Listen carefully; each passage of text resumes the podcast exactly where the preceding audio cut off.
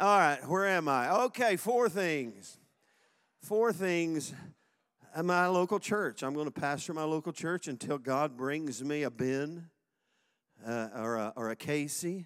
I'm just keep doing that. I love that. I love my church family. Number two, Agua Resources. I just love doing that. I love bringing fresh water to the people of Mexico and and and uh, just uh, sharing the gospel of Jesus Christ. And number three, uh, this is the third thing that I do encourage the body of Christ at large as the Lord opens the door of opportunity. I'm doing that today, and I, it just lights my fire. And then, number four, spend as much time with family and friends as possible. That's what I do, nothing more, nothing less. And so, all of those are important. I used to not do the last one very well because I was so busy doing something else but I'm just trying to balance my world a little bit today. Uh, and so there I am. I, so I, feel great about where I'm where I'm at right now. I'm uh, yesterday. Uh, yeah, yesterday was Sunday, so I was with my church family. The week before that, I was in Mexico. Here I am now with you, uh, and uh, I've got friends and family all around me. Life is good. Turn around, give somebody a fist bump, say, "Life is good." That's good. Amen. Hallelujah. Well, this morning, uh, uh, it's still this 26 minutes. It's still morning. Hallelujah. If you're in Isaiah 43, I didn't tell you to turn there, but if you happen to accidentally be there, there's a passage of scripture that I talked about last night. He said, Don't remember the former things, verse 18, nor consider the things of old. Behold, I'll do a new thing. Everybody say, new thing. Now it shall spring forth. Say, spring forth. And, and he says, uh, Shall you not know it? Everyone say, Shall you not know it? Now, where were these guys at? They were in Babylonian captivity. And, and so, uh, how many of you know they could have used a new thing? Uh, but he challenged them prophetically with the question, Shall you not know it? And I have a perception and kind of a thought in my mind that, that it's if we're not careful, God can do something right in front of us and we miss the whole thing because we're distracted by other things. And so it's important for us. So I have a big question. Shall you not know it? Tell some, ask somebody, shall you not know it? I don't, in 2020, I don't want to wake up and go, gosh, I miss, did I miss? I don't want to look back next year and go, gosh, everything was just the same old, same old, and I missed it. I don't want to miss that which God has a desire to spring forth in my life. And so, uh, if we're not careful, many times other things uh, uh, distract us and keep us away from the new thing that God has for us. And so, we got to be careful. Our capacity to perceive properly can be polluted by other things. Luke chapter 9, verse 62. And as you can tell, I don't have a PowerPoint. I left my charger from my laptop at home. And so you don't know if I'm hitting it right or not. I'm feeling kind of frisky. Luke chapter 9, verse 62. This kind of alarms me. Jesus, in reference to discipleship, come on with me now. I'm done with that part. There we go. Frisky. I remember you talking about being frisky. Don't remember that.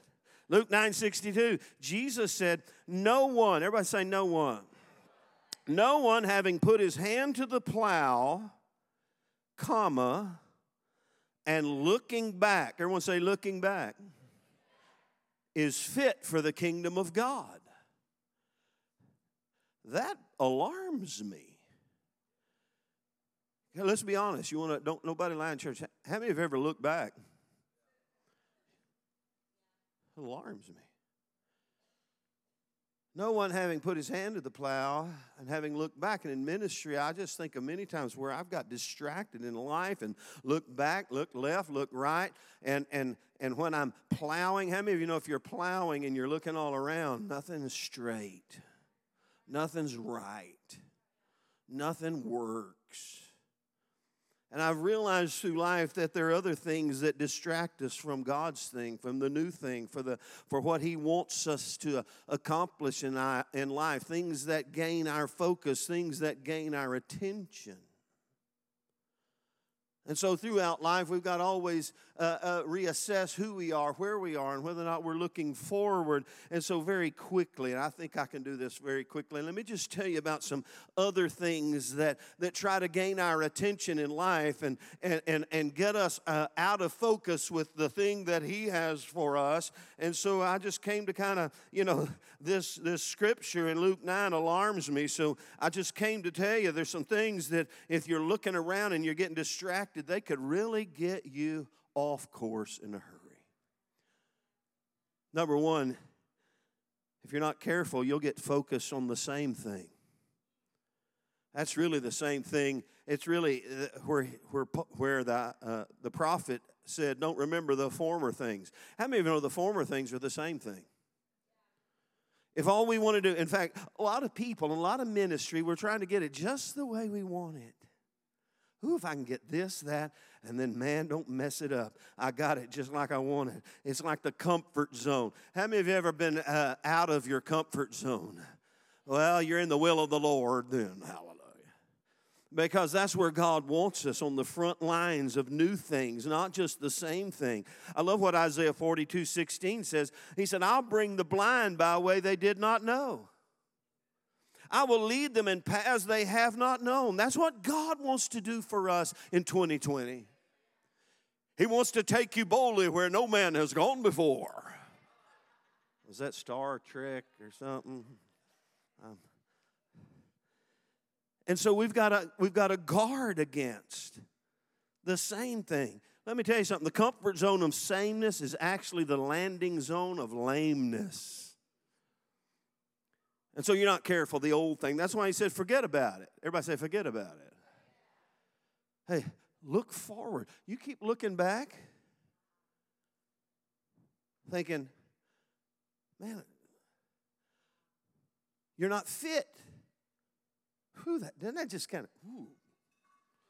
So we got to go, we've got to guard against the same thing. Number two from Isaiah, we've got to guard against the selfish thing. Man, in ministry, if you're not careful, it can you can wake up one day and it's all about you.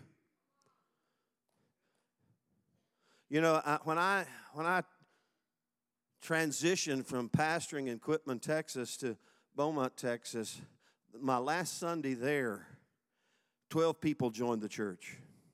I introduced the new pastor, and 12 people joined the church. They just waiting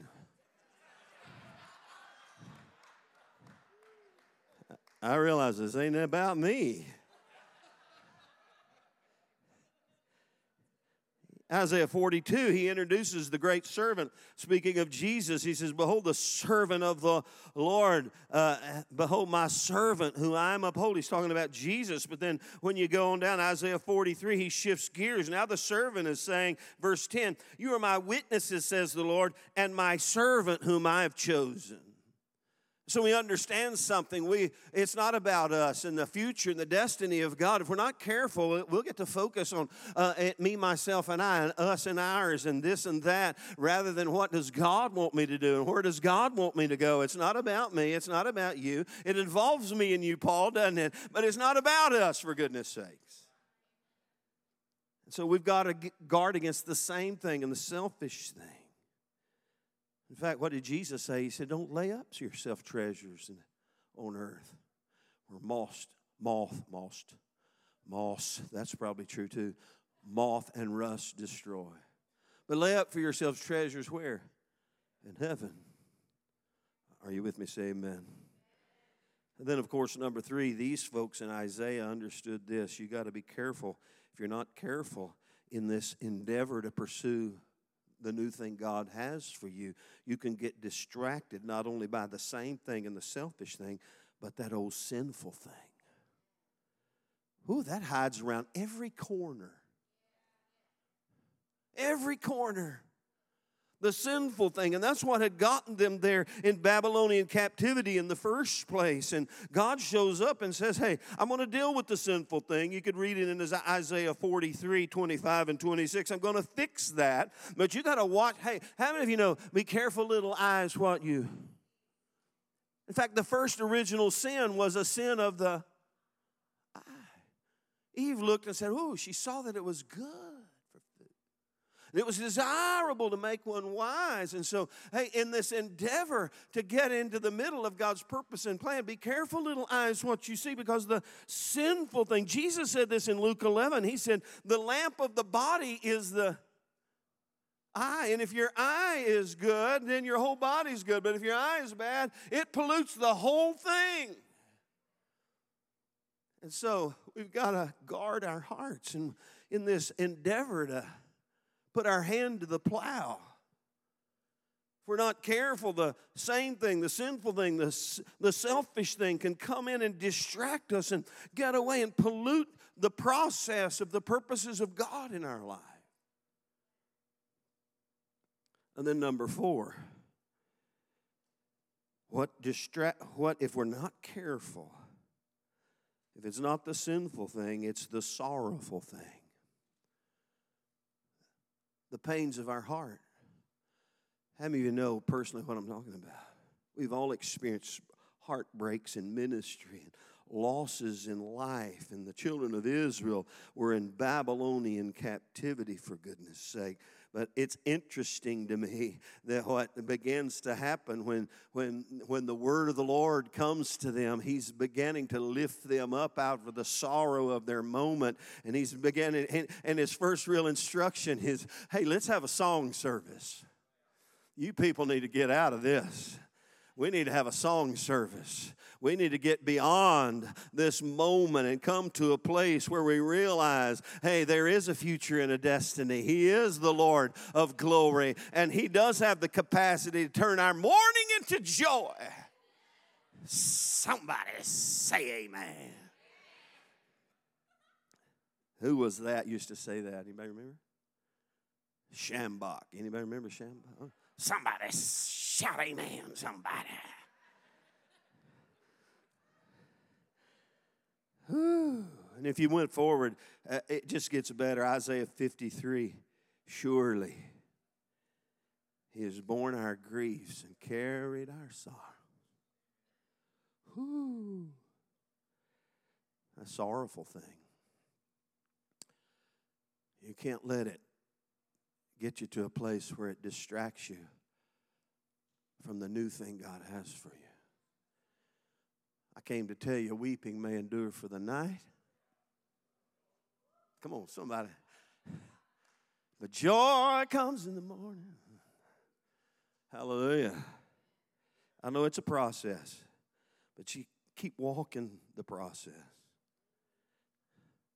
And then finally, the shameful thing. How many of you ever how many you ever told your kids, shame on you? I said, come on, everybody. How, how many of you, shame on you? No, no, no, no, no, no, no, no, no. Shame on Jesus. He took our shame. Tell somebody, He took our shame. How many have ever blown it really bad? Have you, how many of you ever looked in the mirror and go, you sh- stupid?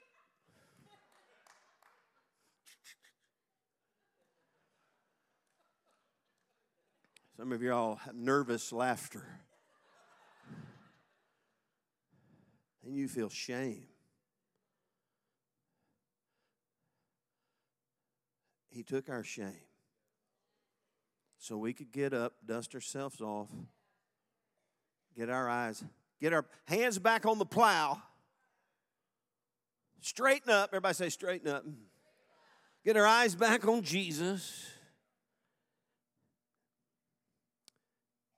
Isaiah 42, I love this one. It says, A bruised reed he will not break have you ever been bruised, battered, and scarred? In fact, I learned something in Mexico. It's mango. It's always mango season in Mexico, but there's mangoes. I was in the capital of mango. I mean, uh, last week, and mangoes are everywhere. But my friend there, I said, "Now, how do they pick them? I mean, because they're they're just scads of them." And he was telling me, I said, "Do they wait till they fall?" He said, "No, no, no, no. If a mango falls to the ground, it's no good. It's done. We don't use those. Man, I thought about this verse. I said, I've fallen to the ground. I've been all bruised up, battered, and scarred. You know what? Jesus, I, let me, hey, who, hey, you ever been to HEB and go, man, I want all the bruised avocados I can scrape up in here. Go over to the fruit section. Whoo, those bruised bananas are the bomb. Nobody goes for the bruised. Jesus does. I'm getting all emotional here for some He said, I'll take you. I don't care how shameful you feel about having fallen to the ground and can't get up. I'll take you. And I won't break you. I'll heal you up, help you, get you back on track, get your hands back on the plow, get your eyes back on me. Amen. In fact, if you look at Isaiah 42, verse 17, it says, They shall be turned back who trust in carved images, who say to their molded images, You are our gods. he says about them, well, they shall be turned back, who they shall be greatly ashamed. I missed the key line because my ears, my eyes are all teared up here. They shall be greatly ashamed who trust in carved images, who say to the molded images, You are God. See, and, and, unless you turn completely away from Him and start trusting in something other than Him, you never have a reason to be ashamed. Because He took our shame. He picked up the bruised fruit. How many of you look at your life and say, Man, I'm a bruised banana? I tell you, I just bruised, busted, messed up. You see, if we focus on the same thing the selfish thing, the sinful thing, the sorrowful thing, the shameful thing it will dis- distract us and probably ultimately destroy us and keep us from the new thing that He has for us. Everybody say it's time to plow. It's time to plow. So if it's time to plow, there's something new coming, and we've got to get fixed here. We got to. In fact, hey, how many of you look look at your world and say, "Man, there's some things I need to fix." I need to get this fixed. Don't deny it, just get it fixed. Let Jesus come in and help you and fix you and restore you and heal you and help you and get you back on track. You've been plowing crooked for way too long. Turn to Luke 17. Believe it or not, I'm going to close. Luke 17. Y'all don't believe me. I hear snickering in the, cl- in the crowd. I read this the other day. It, it blew me away, I, for, just for me. I'm just going to frisbee it out for you this morning. It's talking about the coming of the kingdom. He says this Verse 20. Now, when he was asked by the Pharisees when the kingdom of God would come, he answered them and said, The kingdom of God does not come with observation, nor will they say, See here, see there, for indeed the kingdom of God is within you. You like that? Say amen. Then he said to his disciples, He turns to his disciples, and that's you and me, hopefully. The day, now catch what he says. This is what, when I read this, these are one of those verses I just kind of go by. He said, The days will come when you will desire to see one of the days of the Son of Man and you will not see it. You know what he's basically saying? There's going to come a day, guys, when you're going to look back and you go, Man, I wish it was like when Jesus was here. Oh, for the good old days, for multiplication of fish and bread, when uh, we didn't get any anonymous letters. He took it all. Oh, for the he, and Jesus told him, He said, "There's going to come a day when you're going to look back."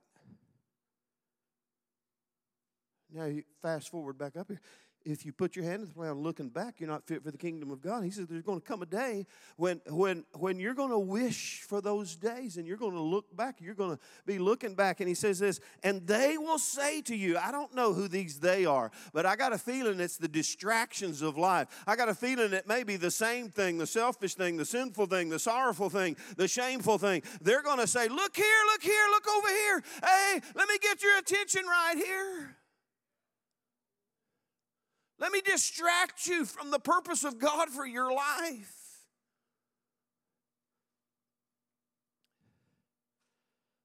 And then I'll skip through some of this. And he gets down to verse 32. He said, Remember Lot's wife? Ooh. How many of you know that's stout stuff. If you put your hand to the plow and look back, you're just not fit.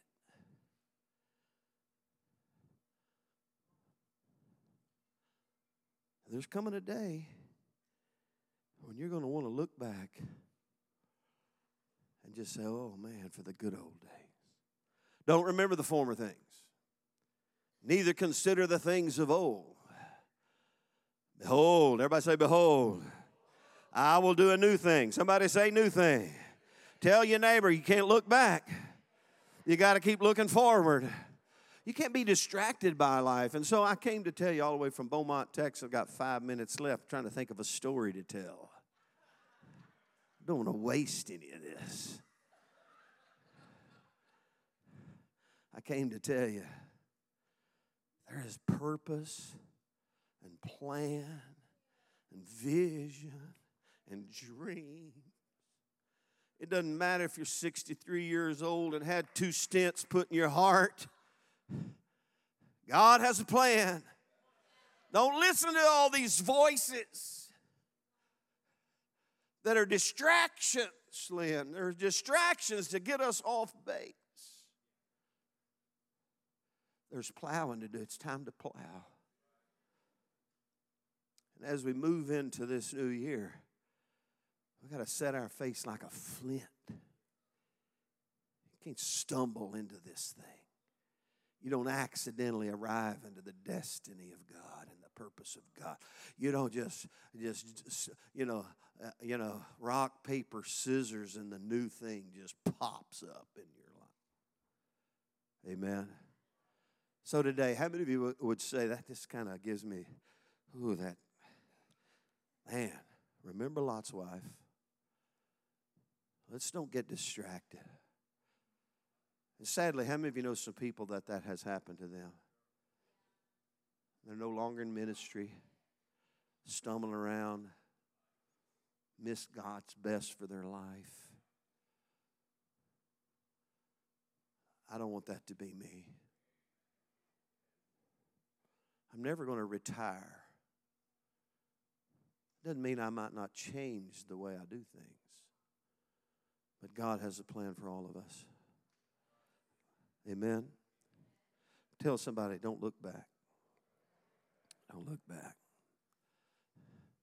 Don't get distracted. Put our hands to the plow. Amen. Let's stand up together. Thank you, Jesus. Thank you, Jesus. Thank you, Jesus. Come on. Come on. I don't know where you're coming out of, but come on out of that corner. Come on out of that, that, that same thing. Come, come, on, come on out of that selfish thing. Come on out of that sinful thing. Come on, come on out of that sorrowful thing and put on some, some, some clothes of gladness and, and the garment of praise for the spirit of heaviness. Come on out of that shameful thing and realize, hey, he took my shame on the cross for goodness sake. Picked me up as a bruised, battered, and scarred, no good kid. Healed me, didn't he, Casey? He saved me. And He called me. And He's equipping me. And He brought me to San Antonio, Texas, to Destiny Church, because He wants to pour in the oil and the wine. He found me bleeding and dying on the Jericho road, and I will not sing it, Paul. And he poured in the oil and the wine. Let's all lift up our hands and just receive a little oil and wine. Holy Spirit of God. Come on now. This may be your moment right here. I got a minute and a half. Come on, this may me your Lord. Pour in the oil and the wine, Lord, and take this bruised fruit, Lord. Take this broken life, Lord. Take this uh, mess up, Lord. And Father, heal us, help us, and put us back to, to, to the business of plowing the kingdom field. Lord God, for the seed of the word of God, for the harvest of God, for goodness sakes. Lord, we thank you for it today we receive it, Lord Jesus, in our lives. Hallelujah. Ooh, let's give the Lord of glory some praise this morning. Hallelujah. Woo! Thank you, Jesus.